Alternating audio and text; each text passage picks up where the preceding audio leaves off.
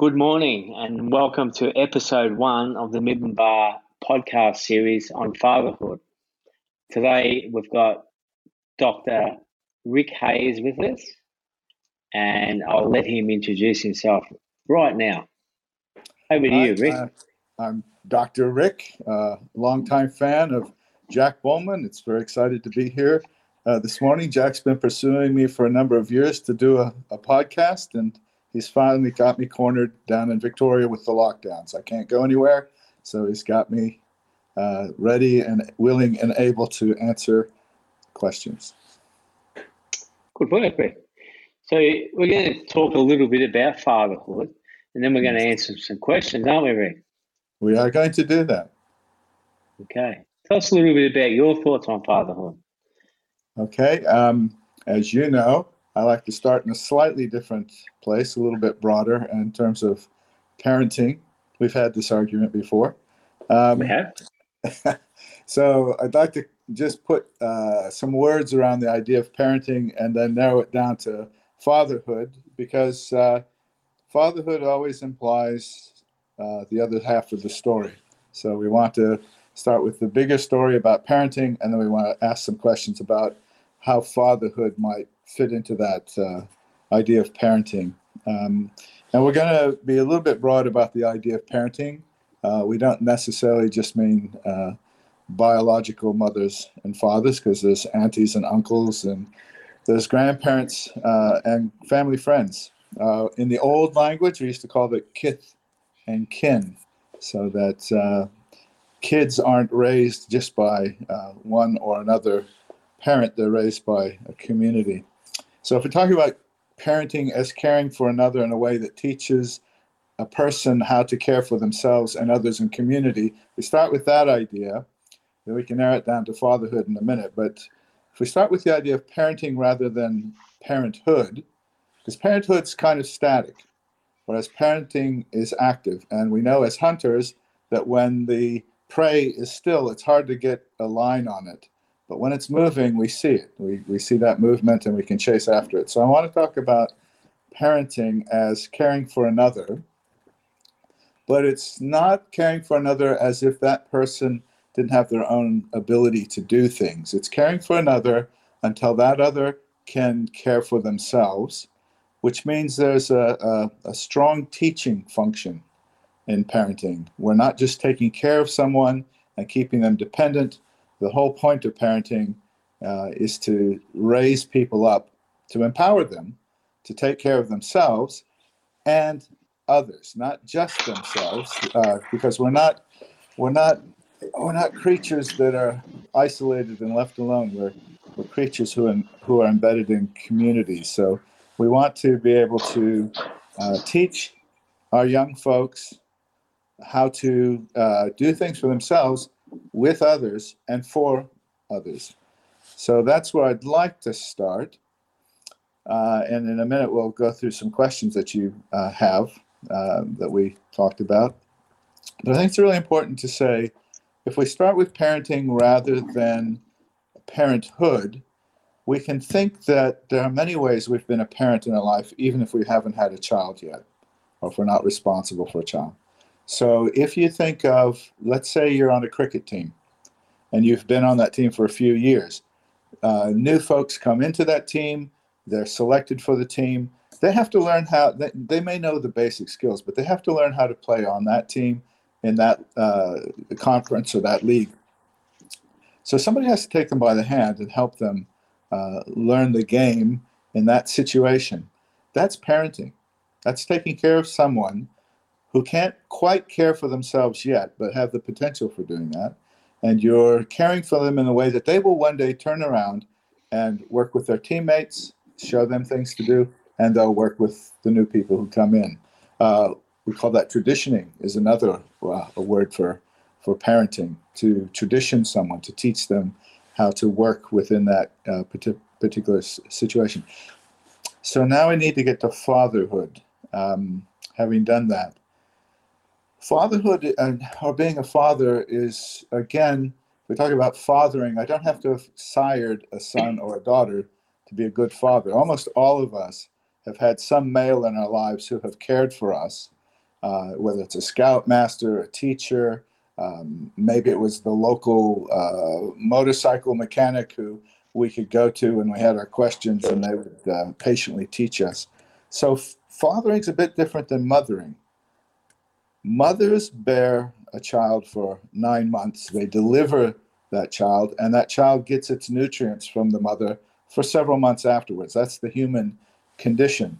Normally, I mean, there's cases where women can't have children and they can still be mothers of adopted children, but because of that basic idea of carrying a child, bearing the child, and then nurturing uh, the child with nutrients, um, there's a special bond between mothers and children. There's a certain attachment that occurs between uh, children and mothers.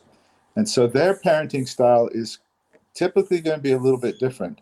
Whereas fathers are a bit different. They're, they're actually they actually start out as strangers. Um, they have to actually make a connection with the child. Um, eh, eh, they have to work at it in a different way. Um, and they're often there to protect and provide for the child and the mother.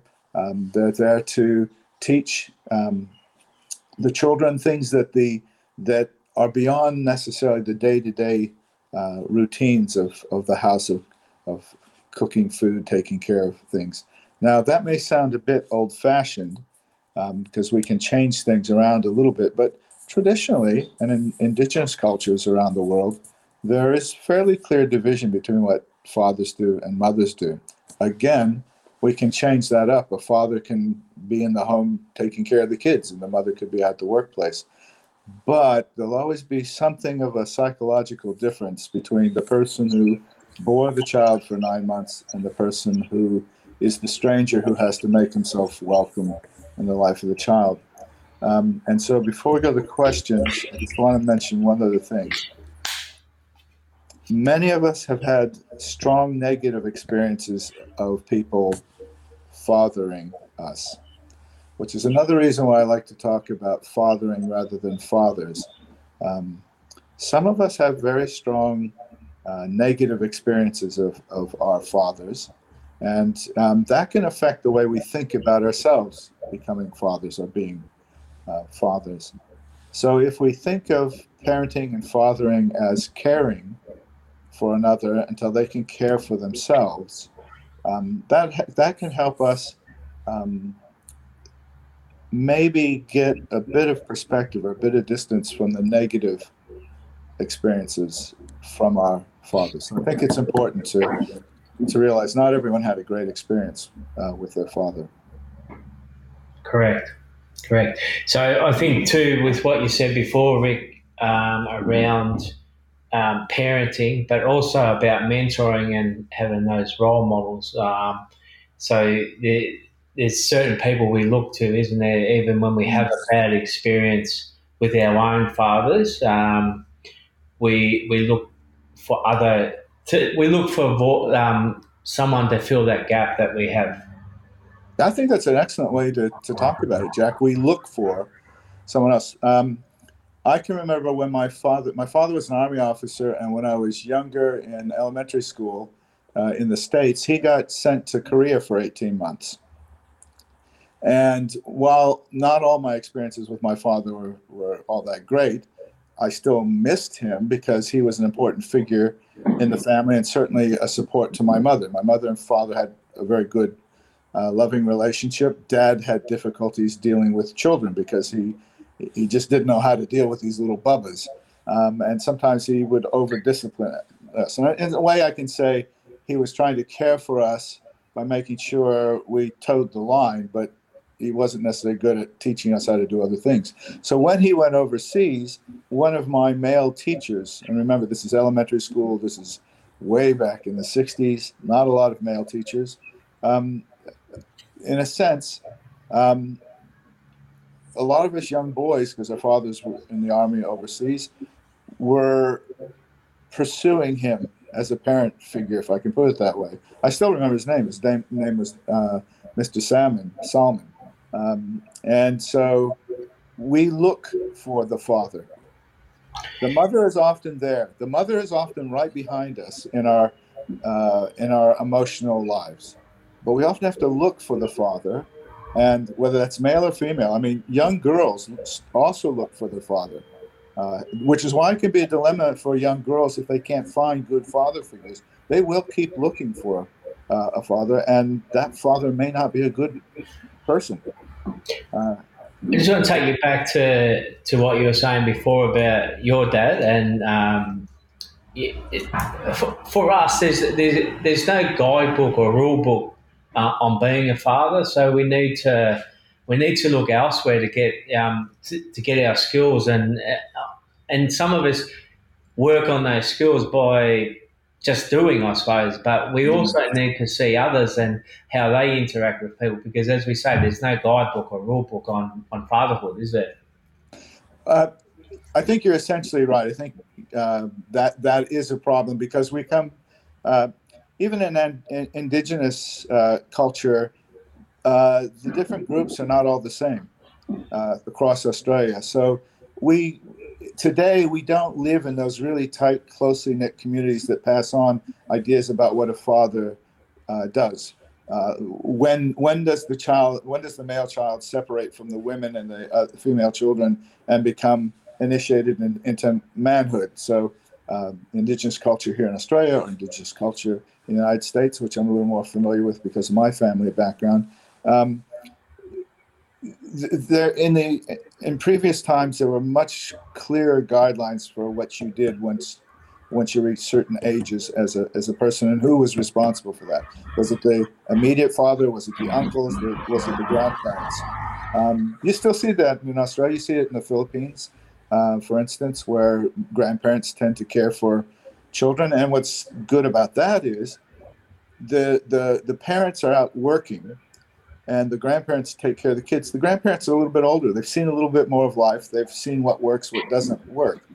Uh, so one of our problems is we don't have guide books, but we may have certain guidelines. But within those guidelines, we have to do a lot of experimenting. We have to learn. Um, and unfortunately, too many fathers learn either from only their father or on their own. In other words, without an ability to talk with other men about what it is to father, um, we're left on our own to experiment. And all of us know that we're not crack shots when it comes to this, which means we'll make a lot of mistakes and you know pity the poor first child because you know that's the the child that gets all the experimentation.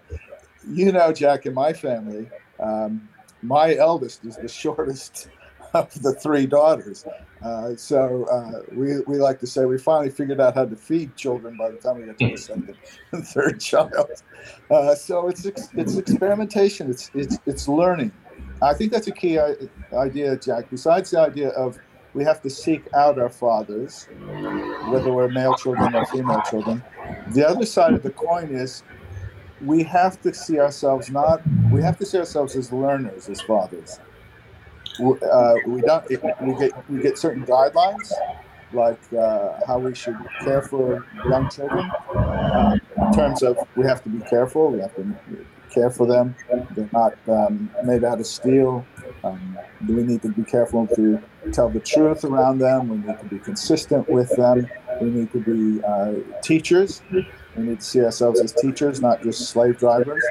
But at the same time, we have to see ourselves as, as learners. So, one of the things we should be seeking out when we're growing up is are those men and women, but particularly men, who are able to teach us how to live in the world uh, fully.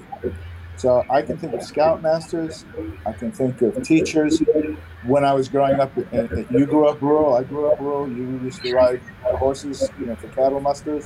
I used to do that when I was uh, uh, younger. But when I was really young, we lived up in the mountains, every summer the farriers would come up uh, and they would uh, check out all the horses and the mules' uh, shoes and, and, their feet and and their overall condition after the winter, because would be workers would take pack, packs of horses and mules up into the mountains to cruise the timber and mark the timber for for sale and, and, to cut down. And you know, these are rough and ready guys. You know, they're big, they're bulky, um, they You know, they spit tobacco, but they never chased us away. They let us watch. They, they showed us how to do things, how to, to, to uh, prepare the hooves of the horses and mules, how to shod them with the, with the shoes and the nails, and how to clip the nails, etc., etc. There was a sense almost that they understood they had to pass certain ideas on to the next generation for there to be a, a next generation. Um, and those summers where this happened uh, are, you know, there's just part of my memory. Uh, I, I'm, I've never shoed a horse or, a mule, but I do know how to take care of, uh, you know, as a rider, I do know how to take care of things because they passed this on. Uh, so, so this idea that uh, just the biological parent is a father, we need to move beyond that. And I guess the take home message is we also have to move beyond the idea that the father, a father, knows everything. A father has to be a learner, and a father cannot be the whole uh, person, person in uh, a young person's life. So your your first question was, you know, what's our experience of parenting someone, and I've just outlined a number of illustrations of how that might happen as a coach or a mentor or um, a teacher or uh, someone who's willing to take the time. I will mention one other thing. My grandfather died shortly. Be- my father's father died shortly before I was born. My grandmother remarried uh, a few years after I was born. That person um, fulfilled the role of a grandfather for me. Took me out in the woods, showed me how to make uh, huts out of bows, uh, boughs, fir boughs. Uh, showed me how to walk on the ice so I didn't fall through. I didn't learn that lesson really well. I once really fell through the ice. My mom wasn't really happy with us. It's probably another story about that too, Rick. Um, on an island called the Bedrooms, when there was the one sole brick. Yeah, that's right. There was one brick on the whole island, and and Jack wasn't the best teacher. uh, they're not going to get that. I, I, let's just say this: I did not learn how to play footy well. Correct. And I managed to mismark the ball and land inches away from the only brick on uh, the bedrooms. And if you had to cut your head open, mate, we wouldn't have been able to save you because we were. Well, yeah, that would have been the Bull Sharks and Craig. yeah. So your second question good. is how might that experience relate to being a father or a father figure? And I think we've pretty much beaten that up a bit. Um, but just perhaps to to uh, tie it up just a little bit is that um, sometimes we don't think, we don't reflect on how these actions really tell us something about fatherhood. So, one of the key things about learning to be a father is to observe other fathers, to ask questions of ourselves while we're watching these activities, uh, and to ask questions of the other person. It's not wrong to, you know, be, I mean, you just don't go up to a complete stranger and do that. But if you're watching someone and you're saying, hey, that guy really um, seems to be alert to what his kids are doing, uh, seems to be able to interact with them and stuff, there's nothing wrong with going up to that person and saying, uh, teach me. You know, well, what, tell me something that's happening here. Why are you doing it this way? So again, this whole idea of learner teacher is really important in terms of, of fathering. and that's a really good point too, because not only can that person teach you, but it's also a way of celebrating um, what he is doing uh, with his kids because we hear a lot of negative stuff that goes on. So why can't we celebrate what, what we do well and um, and celebrate it together? You know, pat each other on the back for if, if we do do something because um, you know we don't hear a lot of the good stuff that goes on, Rick. Oh man, that's that's really something that's very important. I remember when my kids were young. When my I had a, a when I was younger working, I had some ability to take time off during the day to take care of the kids while my wife worked as a nurse. Um, and so I can remember times when I might be working on my house and be kind of dusty and dirty, and the, and we need to go to the store, you know, go to Woolies to get something, and taking particularly when uh, when they were younger, uh, the, um, I can remember times when I'd be shopping, and three kids, you know, and taking them in the Woolies trying to find the stuff. And women would come up to me and quiz me. It was like, do you have a certificate in fathering? You know, are these there was a sense in which they were concerned about the children, but in a sense it was embarrassing to me because it was like, um, are you competent to take care of these kids? Um, so, so do we? But do we do the other thing? Do we go up to a father that's obviously doing your job and say, "Hey, that's really great," not and not just say, "Hey, you're doing a great job as a father," because that could be condescending.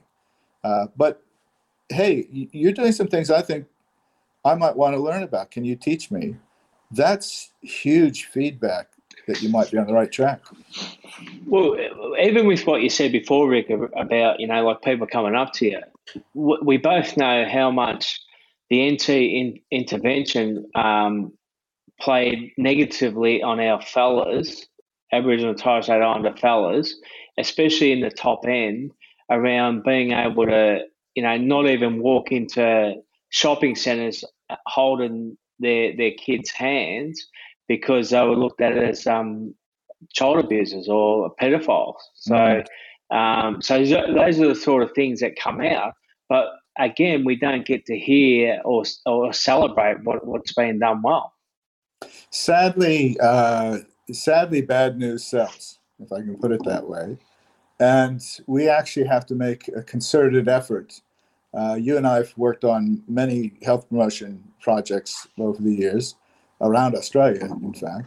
And one of the things we know is that if you've got good news or you got good, if you've got good things to say, it's it's hard to actually get funded for that. Uh, yeah. You know, people want to see a problem. We, you know, you and I used to talk about this uh, years and years and years ago. Um, that you know, you don't have to want to be ill to want to get better. We don't need to pathologize men to help them do do better. Um, so it men are often behind the eight ball to begin with, uh, as you say. You know, if you have if you have um, problems with child abuse, um, most often that is seen as as a male domain. You and I both know that's not strictly true. It, it's more easily seen in that domain. Um, so what ends up happening is that guys um, I think we've talked about this before that um, when when there is um, when there's a, a, a, a, young people become fathers, they often become Hello? they be, often become quite fearful of what's Hello? going on. Uh, inside the gate, yes. There's a reason some people do this in a sound studio, Jack. Okay. You got it? You're gonna have to get Brenda to edit, edit my beautiful bride out of this. But uh, the the dilemma for a lot of young men is that the negative press has been so strong. Who uh, think about it, who would actually want to be a young father? Who'd who'd want to who'd want to put themselves in that position? You're, you're already you're already tarred with and feathered before you even start. You're tarred and feathered simply because you're a young male. So you bottom of the barrel, yeah. What's that? You bottom of the barrel. Bottom of the barrel. Um, and we have to work very hard to have positive images.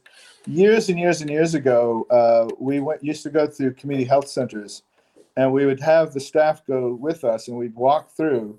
We call it a site S I G H T inspection of the site S I T E, and we would just go through and say, how many posters do you have up that are positive related to men, particularly young men. Now, most of the posters would be around domestic violence or bullying. There was, you know, you can see all kinds of posters about young mothers and caring for them and older women, caring for younger people and blah, blah.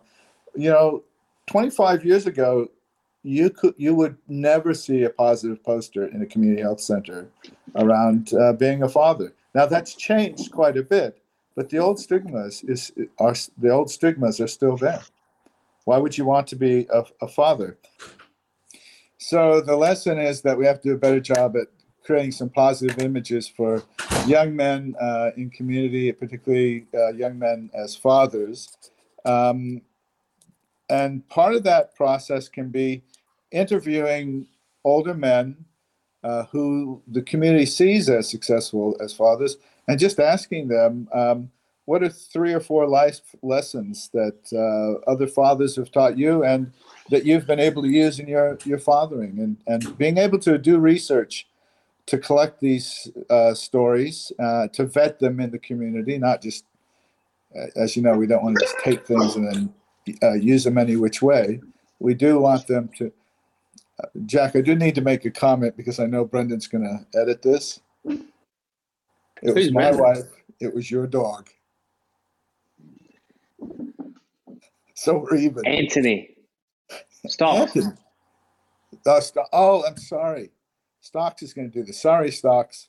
I apologize. So, collecting stories is going to be very important. Promoting stories is going to be very important. And just slip the advertisement for Mad Bastards in here. That's a that's a classic of collecting stories and reflecting on stories about how fathers have influenced our lives positively and, and negatively. And that movie's full of instances of um, seeking the father figure out and that father figure responding. And what's good about this sh- movie is it's very realistic in the sense of there is no perfect father. And some people, uh, you know, many uncles act as the father figure. But we, in that movie, we got to see stories of wor- what worked, what didn't uh, work for people. Um, how important is it to you to have a father figure in your life? Um, I would say it's essential. I'm going to say something a little bit weird, I suppose.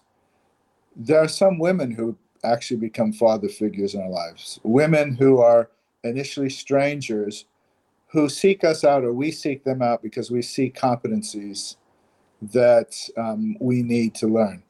So again, I may be a bit controversial here, and I think the ratio should be predominantly males more than females, but we can't exclude certain women in our lives who have been um, like fathers. I, I, uh, an example of that is when I was in graduate school in Denver, Colorado. I worked nights from three o'clock to eight thirty, uh, pack uh, loading package cars for the United Parcel Service. Um, it was good pay, but it was tough work. It was tough physically because we had to unload the the larger trucks and then the 18 wheelers, and then we had to uh, the packages had to flow down a conveyor belt with all the different smaller package cars on either side. And you know, when you begin, you start with one or two cars, but by the time you get going, you might have four cars that you have to uh, load all at the same time, different routes and stuff.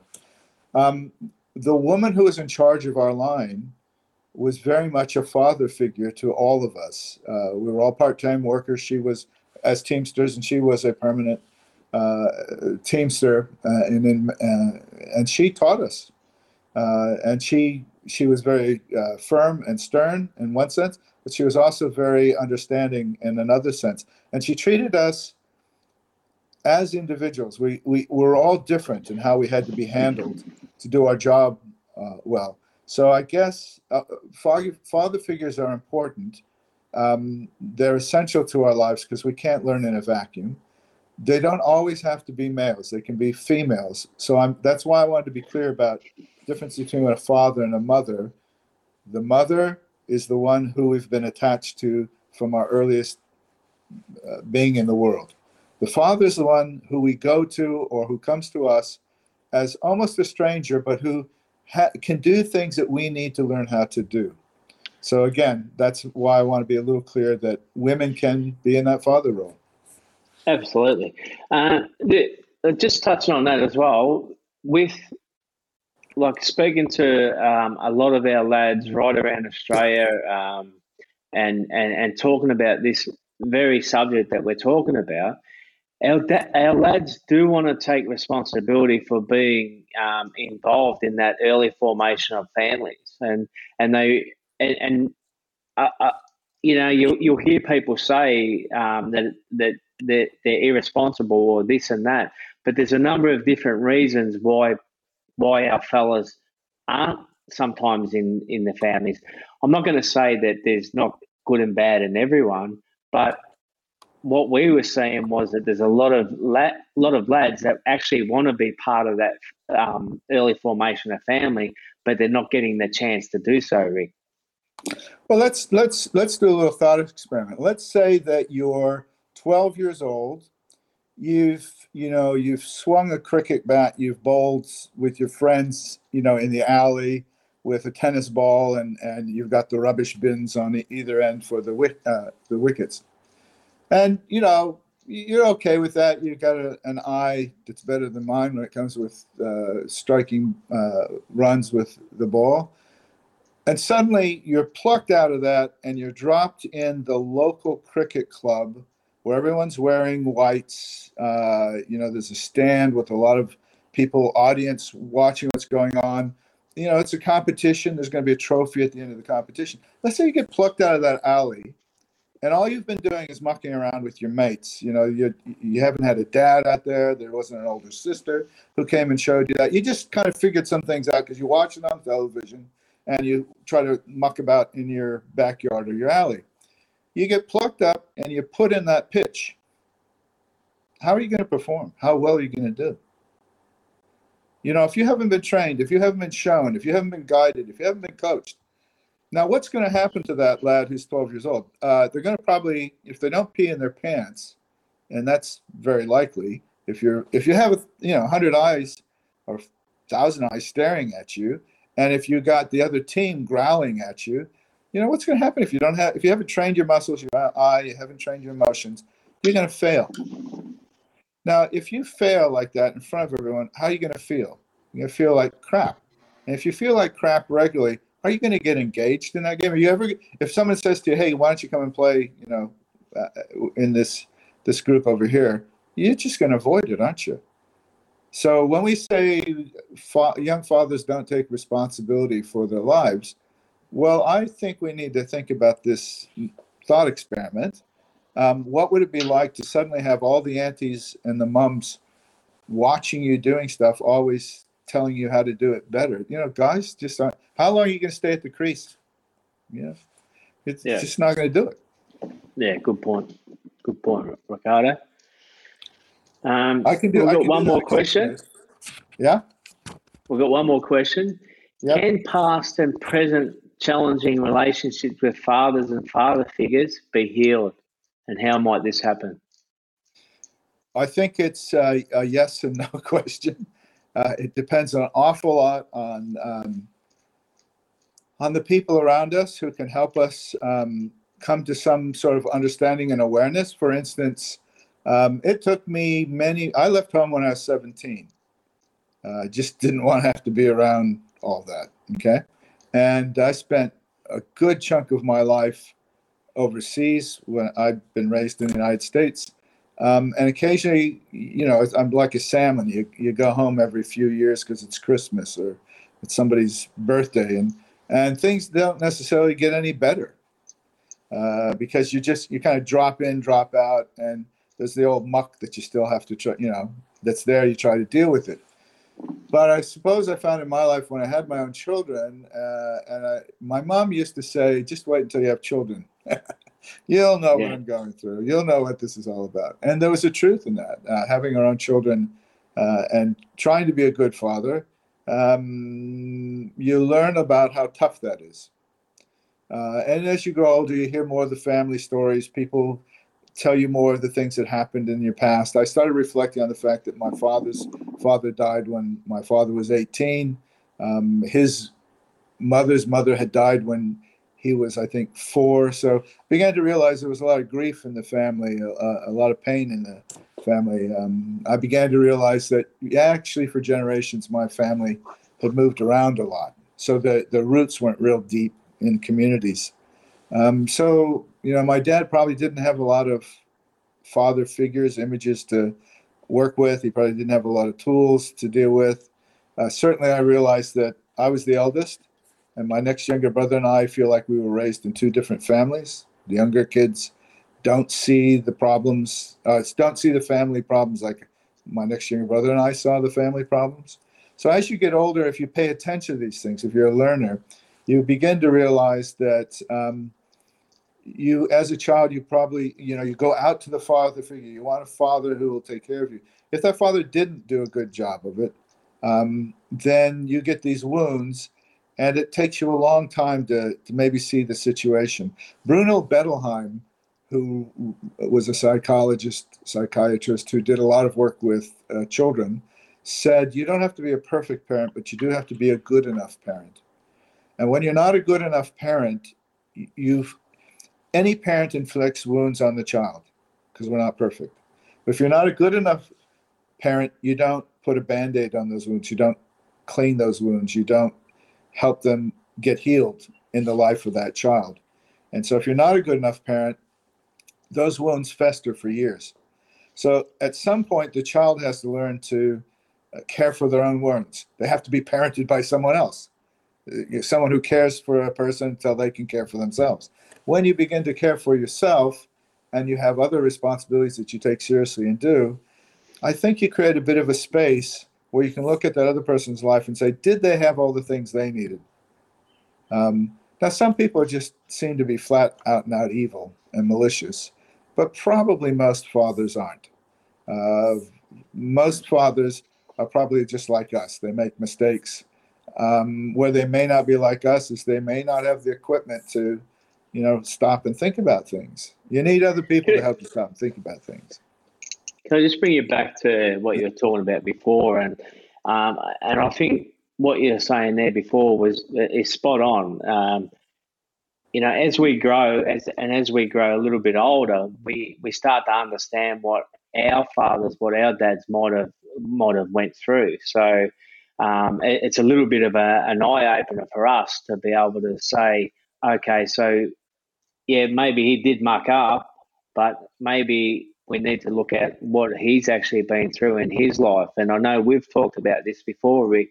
Mm. Um, and I know that I had a like an ongoing battle with my with my dad until the day he died, and I was mm. the only one of seven kids that was actually with him when he passed. So, um, you know, we had those discussions, and we um, we forgave each other um, on mm. his on his deathbed. But for me, it was probably a little bit too too late to be honest, because mm. um, I would have rather to, to have that father figure as my own dad um, in my life. So it's it's something that's um, you know close to both of our hearts, and mm. I, and I guess and that's why we're we're talking about this subject first up as Moving Bars first um, mm. podcast. You know, and um, yeah, it's just something that we need to be able to. We we always talk about um, having a yarn and you know being able to yarn and have mm. someone to listen to those those yarns and and this is what it's about, Rick. You know, and having having um, been with so many lads across the country and you know mm. listening to their stories and you know like and you know, some of them say to us, you know, like if it hadn't been for you coming and, mm. and yarning, um, I might have done something silly, you know. Yes. Um, yep. When we were in the, the Kimberleys last year, there was one lad, and, and it still breaks my heart today, you know. Um, he, he said, um, if I hadn't come here and had this yarn and this this program with you with you fellas, I had a plan that I was mm. going to um, take myself out. Mm. So, you know, don't underestimate being able to just have those yarns with people and and don't think that they're not listening either. You know, so mm. I think that's the biggest thing for uh, you know some of us that you know we we do need to learn how to listen and and and listen to each other's story because it's it's something that we all need to do and um, and that's why it's so precious about this mm. this series about fatherhood. I think probably, Jack, one of the most rewarding things, besides being a parent myself and being a husband, probably one of the most rewarding things in a very long event filled life, because I, as I said, I left home at 17 and I've done dozens of different jobs to survive and been all over the world but probably the most fruitful thing I did outside of my family was what we, you and I did for many years uh, with Mibbinbah. Yeah. And to go to the camps and uh, over and over again, uh, we've talked about this before, is what was always amazing is, you know, when after we had the working agreement and everyone knew where the boundaries were, so there was safety. The almost, and it, it goes back to this thing of you talking about seeking out. You you you mentioned earlier about seeking out the Father. Is that people started comparing notes. They listened to each other's names. They asked questions around those names. They asked about country. They asked about a little bit of history. And suddenly, it's it was just amazing. You know, people would be ca- calling, pulling out all these connections. They say, "Hey, I knew your grandfather," or "Oh, I I worked used to work with your uncle," or and so out of these camps, you know, these relationships would be woven, and people may never have known their grandfather or their uncle at all if it hadn't been for that camp. It, and we must say too, Rick, like um, you know, th- this started way back in two thousand and five, so it's not something that's just come about over the last mm. last couple of years. And you know, a, a lot of those friendships and m- mateship and that sort of stuff that you're talking about, brotherhood, still goes on today. Mm. You know, and mm. and you ask people how how you might have met this brother, and you'll go through Mibbinbah. You know, so mm. it's something that um, you know you as the first chair and co-founder of Mibbinbah and myself as the co-founder as well. Um, it's just something that's really precious to our hearts, brother. Mm. Yeah. When I when I when I die, I hope there's somebody from Mibbinbah who will be there to not talk about me so much as to talk about how important Mibbinbah was for us all. Um, it, there's just no getting on that. But there is a note of sadness because I can think of all the success stories, and there are a lot of them, a lot of but I also know that there were many people along the way who, despite all the effort to try to listen and care for them, didn't quite make the turn. And you, you and I both know how many, you know, um, took their lives or their lives just fell apart completely. Yeah. Yeah. So, yeah. so I think we have to be realistic in that, you know, in the sense that Mibbinbah and bond, these programs are absolutely essential, but we can't we can't let ourselves beat ourselves up because not every not every relationship is going to be a success. You were reconciled with your dad on his deathbed, but you missed out on a whole bunch of other stuff. Uh, I, for a few years before my dad died, could say to him honestly, "I love you" at the end of a telephone conversation. He was never able to say that in response. You know. Yeah, I never um, got that either. So. Yeah. So I, but I think what's what's important about that is both of us tried, and I think there's healing in in the fact that we tried, um, and we're probably much different people as we grow older than we would have been if we hadn't tried. So I guess what I'm saying out of that is, Mibbinbah may not succeed every time, but it's important for us to try. Um, yeah. Yeah. For all the for all the successes, there will be people who don't make the the turn. Yeah. Uh, but you know, you still got to build the road. There will be overall. It's been a celebration. It's been a celebration, and we need to keep uh, celebrating uh, what Mibbinbah has been able to do, what Mibbinbah will be doing. And I'll just say, um, in conclusion, from my side of it, is, you know, um, uh, you know, Lisa's involvement in Mibbinbah now, and other women who've been involved have been really, really important. And I know that Lisa will be alert to, to these things. But one of the dangers I see is that so many programs uh, for men are run by women still because of a lot of structural issues.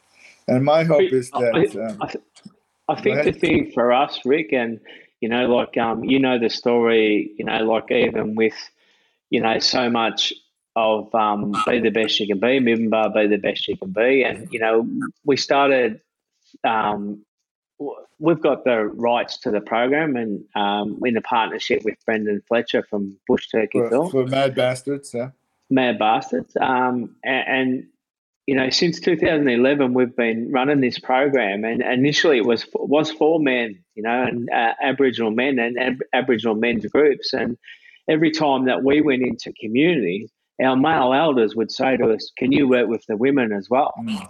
So, it, it, uh, and in 2014, that's what started to happen. You know, like Megan Williams and and Lisa both started to facilitate and and become part of um, you know the the bigger part of Mibbinbah and. And now, when we go into communities, it's it's accepted that you know, like men and women work together now um, for the for, for the betterment of um, future generations. So, and and as you know, Rick, there's um, we um, as a whole, Mibbinbah, there's no one that respects men's and women's business more than what we do. Um, but it's it, it is about um, working together for future generations, and that's the thing here. Yes, you can still have your um, men's business and your women's business, but we need to come together together to work um, for those future generations. So I'd just like to thank you, Rick, for coming on board for the, the first episode. Uh, Rick Rick has played a really big part in in um, in Mibbinbah. As I said before, he's the co-founder. Um, he was our first chair. Um, so we really owe Rick uh, so much for all he's done for Mibbinbah. And I'd just like to congratulate him and thank him for being our first guest on our um, fatherhood um, podcast. So thanks, Ricky. Mm. Um, we're going to end it here now, um, unless you've got something else you'd like to say. No, I think I've um, blown enough wind for now. All right. All right. We're going to end it now. So thank you, Ricky. Talk to you later, Jack.